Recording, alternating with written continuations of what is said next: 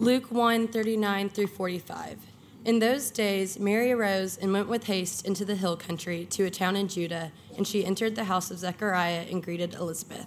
And when Elizabeth heard the greeting of Mary, the baby leaped in her womb. And Elizabeth was filled with the Holy Spirit, and she exclaimed with a loud cry, Blessed are you among women, and blessed is the fruit of your womb. And why is this granted to me that the mother of my Lord should come to me? For behold, when the sound of your greeting came to my ears, the baby in my womb leaped for joy. And blessed is she who believed that there would be a fulfillment of what was spoken to her from the Lord. This is the word of the Lord. Thank you, Mary Reagan. Well, it turns out that this is a, a big crowd for costumes. Um, big, big, big hit here today. We're filled out way more than we normally are. Um, so if you came this morning just to see cute costumes, I heard an unsubstantiated rumor that next week Austin would be preaching in an Olaf costume. So um, if that's of interest to you, feel free to come back next week. I kid, I kid. Um, we do so glad to see all of you, uh, especially grandparents, aunts, uncles, um, friends, to to love on our kids. Um, we can't love on them enough. And so we're glad to have you here with us. If you've been with us over the last few weeks, we have been uh, getting ready, getting ready for, for the coming of Christmas. And the way we've been doing that is, is by reading through the story in the Gospel of Luke. The way that this gospel writer sets up the story, sets up the expectations of the coming of Jesus. But there's one aspect of this story that I think gets overlooked a lot. At least if you um, are, are like me, grew up in like a, a Protestant church or background, or, or, even a background where you didn't go to church or, or haven't heard these stories. And it is this Luke, as he writes this story, seems to, to find it really important to emphasize to us the blessing of Mary that Mary, this character, the, the mother of Jesus, is really, really blessed. And I think the reason I missed it is kind of like, you know, that's what that's what uh, Catholics believe, and they're like on the other team. You know, it's like when in high school, and it's like, you know, your rival high school, uh, you know, they win the state championship, and you go, mm, yeah, but the, the competition was a little low this year, right? You kind of ignore the facts that, that, are, are, that you don't really like. Or you, you know, the rival high school, they win some academic achievement. You go, ah, but look at their districting, right? Like they're, they're, they're, that, that's not really valid. But the data is there, isn't it? Even what you just heard from Mary Reagan read is this exclamation by the Holy Spirit through, the, through Elizabeth, blessed are you among women. Meaning, blessed are you. Of all the women who have come before you, you are the most blessed. In the sermon next week that, that Austin will read from, Mary will sing, From now on, all generations will call me blessed. Luke makes a really big deal about Mary. And some of us, uh, we find that a little bit uncomfortable. In fact, I remember when I was um, in Bible college, totally normal to be reading a book on Mary theology, right? Just like you did in college. And uh, in that book, it posed this question What are you going to do with Mary? What are you going to do with Luke's exuberance to, to, to point out just how blessed just how full of grace she is. That's what I want us to take a, a, look at this morning is the two things I think are in this passage, the two blessings that Mary has in this passage, the things that mark her off, and see what should we do with them? What difference does it make for us? Two things, two blessings. One, the child obviously the child is, is the blessing, the gift that she receives.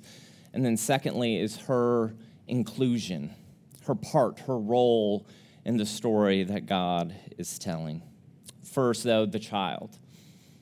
If you were with us last week, you heard uh, the start of this story, but if not, uh, the story, the story starts in a slightly unusual way as an understatement, where an angel of God appears suddenly in, in Mary's room. And suddenly uh, he proclaims to her, Mary, you are about to have a son, which was a little confusing to Mary because she was a virgin. And so she says, Well, uh, how's that going to work? And the Spirit says, The Spirit of the Most High will overshadow you. You don't need to worry about the details, you need to worry about being willing. And she says, Let it be as it may.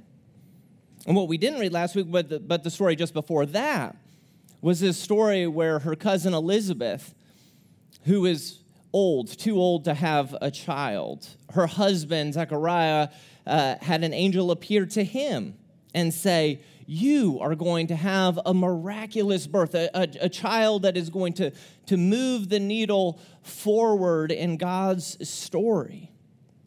It's this amazing period of time in which God's Spirit seems to be dumping out blessings but there's no blessing like Mary's son. And I want to pause there because I think it's, it's easy for us to get confused about what the blessing is because there is a, a sense in which this story is it's so sensational right you have angelic uh, visitors coming to make an announcement you have this like really cute baby that clearly draws a crowd right but there's a difference between the blessing of of sensationalism and the, the blessing of fulfillment.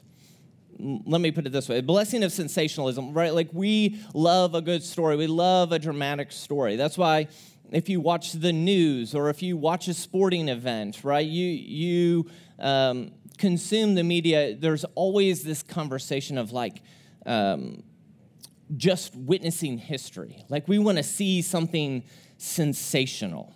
All right, we want to see LeBron win the first ever in season tournament, right? We want it to be consumed by it. It's so ridiculous, in fact, that even if you watch something that's utterly ridiculous, like the other day I was watching um, a show like um, Wipeout. Have you all seen Wipeout?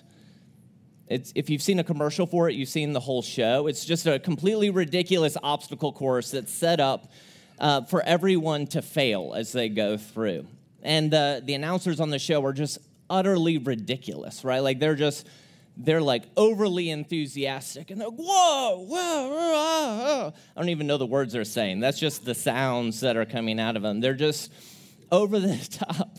And they'll say, like, every time I've ever seen this show, they're like, We have just witnessed history. Johnny just completed the course wearing, a, holding a hot dog in his hand. I don't know. Like, it's just, it's a gimmick. Right? It's a gimmick that we gleefully uh, uh, attend to because we love a sensational story. We love the good feelings, the, the excitement that it brings. But ultimately, sensational stories don't offer us much. All right, I want you to contrast that story with, with a, a blessing of fulfillment, right? Um, I noticed the other day on on uh, a, a, my ticketing app, right, where I go to buy my Grizzlies tickets, and I noticed that on uh, December 21st, the the prices are like four times the amount that they that they are in all of the games leading up to them. Some of you know why. The, the reason those tickets are so expensive is because that is the, the much anticipated, the long awaited return of Ja Morant. Now, why does everyone want to be in the room that day? Is it just because it'll be a sensational story, which it will be? They'll play it up big on all the Jumbotrons, and ESPN will be all over it, right? Is that why? Because we wanted sensationalism? What about if Ja comes out and he's terrible and the Grizzlies lose? Is that still a good story? Not much. The reason that the people want to fill that crowd is because we have been a people waiting in darkness this season, right? Because we are, are a people who believe that Ja can bring fulfillment, that he can put points on the board, that he can let our team win, that he is going to do what he says he's going to do. Those are two very different kinds of hopes. I'm just here for the show, and I'm here to see reality changed. The blessing of Mary's son is more like the latter. It's more like the latter, and it is big news. It is big blessing because the people of earth have waited in darkness for a really long time. The people of earth have waited since, if you believe the Bible story, since the very dawn of time, really. When Adam and Eve were, were cast from the garden and they left to experience the world in all of its brokenness, in all of its shame, and in all of their sin, but there's this vague hope. This vague hope in Genesis 3 that God would one day show up, that one day God would come through some promised child to set the, to set the prisoners free, to set the record straight, to fix what is broken. And the people waited for generations and generations and generations. And eventually God shows up and, and he makes an announcement to a guy named Abraham. And it sounds a lot like the announcement that was uh, John the Baptist's mother heard. He comes and he says, Look, you, you and your wife, you're too old to have kids. You've never been able to conceive and have, have a child. But the Spirit of God will allow you to have a child, the child of promise. And so Isaac was born. And Isaac was a sweet reminder that God had not given up on his people, that God had not forgotten them, but Isaac was not the fulfillment of the promise. Many years later, the people of Israel are a mess. And God once again shows up, this time to a, a man named Manoah. And he says, Look, you and your wife, you're too old to have kids. You've never been able to have kids before. But I am going to give you a son, a son who is, is going to set the record straight. And it reminded the people that they were not alone, that God had not forgotten them, but Samson could not bring redemption. And years later, again, God would come to a, a woman named Hannah. And he would say, You are too old to have a child. You've never been able to have a child, but I will allow you to give birth to a son, a son named Samuel, who will set up the kingdom for God's people. And it reminded them that God loved them. It reminded them that they were not alone, but Samuel was not the answer to what they longed for. And finally, here in, in, in Luke 1, God comes to Zechariah and he says, You and your wife Elizabeth, you're too old to have a son. You're too old to bear children. You're too, uh, that it is not possible. You've never been able to before. And John, once again, reminds the people that God has not forgotten them, but John is not the fulfillment. The fulfillment, we're told, comes in Mary's son. We see it. Look in verse 43. Uh, Elizabeth. Elizabeth, who has just conceived a miraculous child, who is pregnant and bearing her child, right? A child that she has great hopes for, a great longing for. When she sees Mary, she exclaims, Blessed are you among women, and blessed is the fruit of your womb. And why is it granted to me that the mother of my Lord, the mother of my Savior, the, the, the mother of the one who is the Messiah, the long appointed one, the one who is going to fulfill, who is going to change the game, the one who is going to set the record straight and to fix what is broken. And we see just how special a blessing Mary receives. Because the son she receives is the child that all of creation has waited for from the very beginning. It's the son that all the great prophets had longed to see and waited for. That's why Elizabeth calls her blessed among women. The most blessed woman who has ever seen is because in Mary, she would be the first to see what generations and generations and generations had longed for. And that that son would not just be a false hope, but that he would be the blessing that he was promised to be. Luke makes a really big deal about how blessed Mary is. not because so you can look at Mary and be envious. Not so that you can look at Mary and think how impressive she is. You, he makes a big deal of Mary because he wants you to see just how wonderful her child is, just how important her child is, how much her blessing is, in fact, your blessing too. Because you notice the story doesn't go, Mary, you are going to conceive this great child, and look how special you are. The story goes, you are going to, you are going to conceive a, a, a great child. And everyone around her, the room of three here, exults in excitement, right? You can hear it in Elizabeth's tone of voice. John, little John the Baptist in the womb of his mother does the only thing he can possibly do within the womb. He starts kicking out of excitement. He leaps for joy, the text says. Why? Because Mary's getting a blessing? No. Because Mary's blessing is their blessing. That the great son of Mary is the great savior of them as well. And so when we look at Mary, what Luke wants us to see, what he offers to us when he hypes up the blessing of Mary is, is that, that Mary's blessing is for us too. That this isn't just a, a, a sentimental well wishing where people feel good but nothing changes, but that there is fulfillment through the Son of Mary. But it's not just a son that is a blessing to Mary, right? It's that she is included in it. Some of you may have noticed she has a slightly uh, important job to do in this whole process, right? Um, all the mothers, you know, can say amen, right? She has a job to do. That she is, is not just to bear a son, but that she is included in this process. Look at what Elizabeth says, where she says, um, that blessed is the fruit of, of your womb right? That this child is, is not just a, a, miraculous alien that appears but that this promised one would carry mary's dna that the body that would, would one day um, be sacrificed for the salvation of people would grow within her. That she is the mother of my lord says elizabeth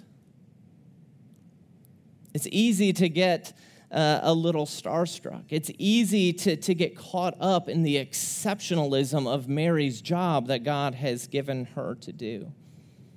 Because in Mary, you can begin to see something you wish is true for you. You see a woman who's born in obscurity. You see a woman who more than likely has known or who has felt that life was futile, that she lacked significance, that she lacked meaning that she lacked resources. And the way you could, you could tell the story is, is that, that we see in this story that when a, a girl that more than likely felt that no one could see her, a woman who was easily overlooked, we find that God was looking for her. That God was looking to wrap her in, to use her gifts, to use her body, to bring about his redemption. It's an exceptional story, and she's so special.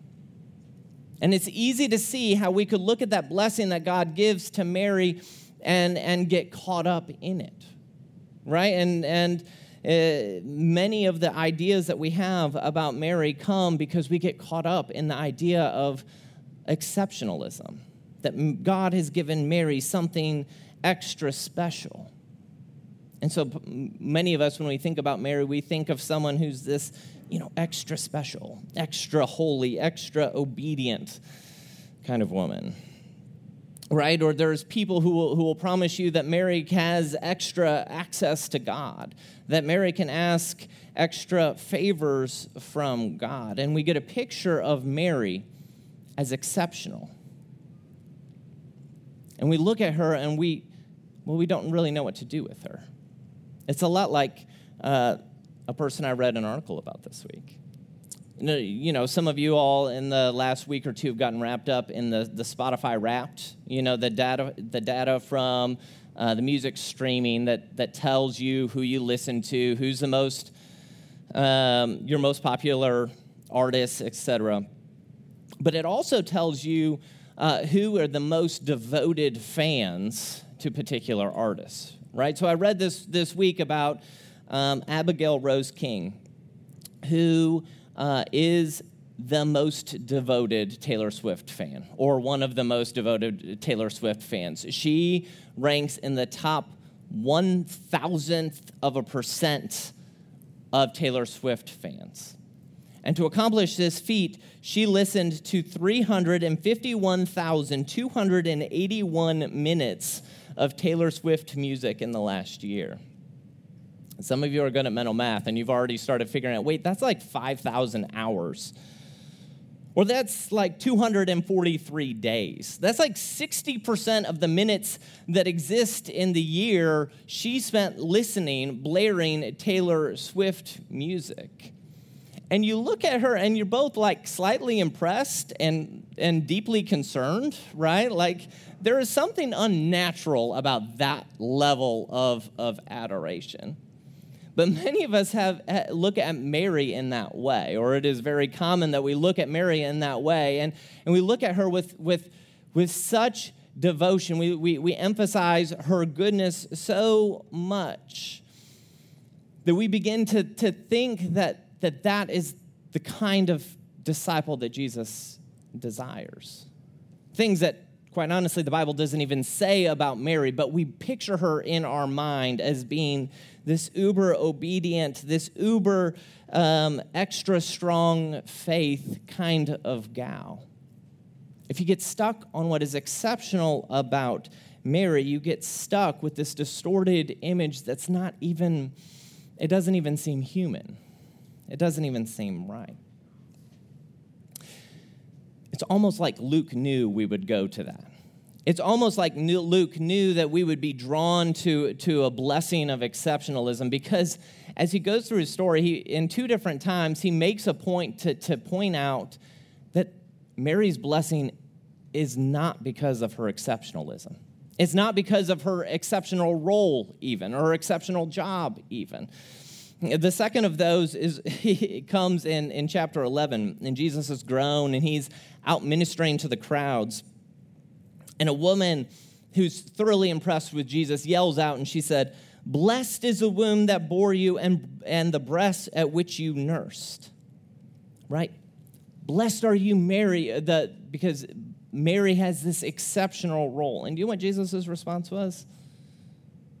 He was not, she is blessed. She is the, the, the, the, queen of heaven, the mother of the church, right? Like he, he, he says, no. He says, blessed rather are those who hear the word of God and keep it.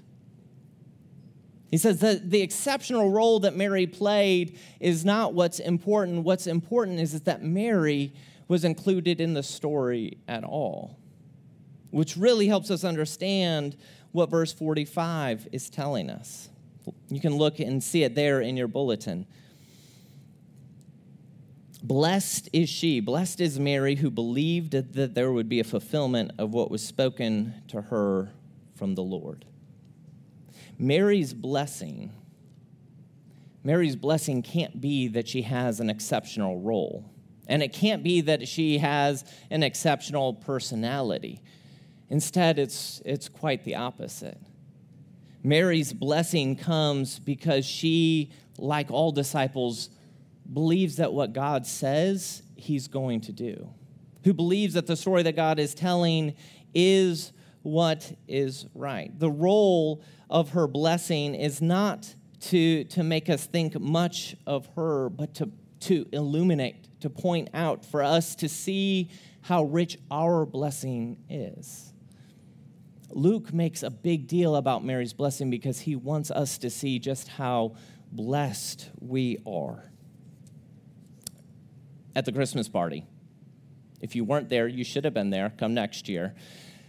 Um, but there was, you know, had this amazing cater, and there, and so there was all this amazing food floating around the room, right? And so many, um, like especially at the beginning of of the party, I had like five different people come up and ask me where like, where is this amazing? I'm seeing this amazing food floating around. Where is that coming from? Where, where what is what is happening, right? You have received a blessing. You have received these people have received a blessing. They have received a gift. Right? And and oh, do you know how they what they weren't asking? They were not asking, well, how special must those people be that they got this VIP uh, food treatment? Right? They were not saying how wonderful is are these people because they have received a great gift. They're saying, where is this food available to me? When Luke pours out and he, he, he, he pours out just how blessed Mary is, what he is pointing out is just how good God's blessings are. How good God's blessings are for those who are willing to see them. For those who are willing not to run away, for those who look to Mary's son for their salvation. The point of Mary's blessing is not to make much of Mary and her exceptional role, it's to, to, to, to make an invitation. This food is available for you as well which is really important. It's really important for those of you who may be here this morning and have no faith, who, who have maybe never heard or never been compelled by the story of Jesus by Mary's son, that there is goodness that is for you in the Christmas story. Or maybe you've heard and, and you've always thought that the Christian story is, is that it, the good food is for the exceptional ones, the ones who have, who have earned it, the ones who have an exceptional resume. But if Jesus says that his own mother wasn't, uh, her exceptional resume wasn't good enough, then yours isn't either. The good news, though, is, is that it is an invitation. When we see how blessed Mary is, it gives us hope that maybe that blessing's for you as well. It's good news for those of us here this morning who have small faith, who have weak faith. Those of us who have lumbered through life feeling torn back and forth, back and forth, unbelieving whether what God says is true is really true. If God can really keep the promises he makes. Because what we see in this story is, is that uh, just how small, just how insignificant the kind of faith response is. And Mary, for her part, in, in the last passage, opens her hands and says, Behold, I am the servant of the Lord. Let it be to me according to your word. But I think the really interesting part of this story is, is again that Mary's blessing is not for Mary alone, but is shared by Elizabeth and even by a baby that is, is in the womb, John. Think about how small of a response that John gives. He does exactly what he is able to do in that moment. He is, responds to the Spirit of God by kicking his feet in excitement. And many of us have, have, have gone through life feeling like we are not good enough for God's blessing, that we are not good enough to be counted uh, uh, uh, among the exceptional. But here we see John as an infant who can't even hear the words that are spoken about him, who can't understand, possibly understand all of the theological implications, responding to the Spirit of God with excitement. And it's shown to us as proof that this blessing that Mary received is for us too. This is meant to give us assurance. It's meant to give us encouragement. It's meant to give us hope. I can see when Luke makes a big deal about Mary, when Luke makes a big deal of the blessings she receives, it's because he wants you to see that God is making a big deal about you. That the way that God lavishly pours out gifts and blessings upon Mary is the way he lavishly wants to pour out gifts and blessing upon you. If you will hear, if you will see, if you will believe. And that's our invitation this morning. So, what are we going to do with Mary? Well, I hope, I hope that we join her at the feet of her son, worshiping him who gives these good gifts. Pray with me. Father, we come to you today. God, and, and, and so often we can be confused at what you are doing in the world.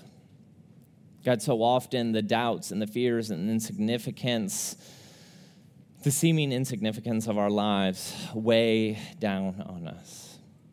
And so, Father, we I pray that as we watch you lavishly bless Mary, God, that you would kindle in us a hope a hope that you desire to lavishly bless us through your Son, Jesus Christ, as well. God, that you will keep your promises and that you will draw us to yourself.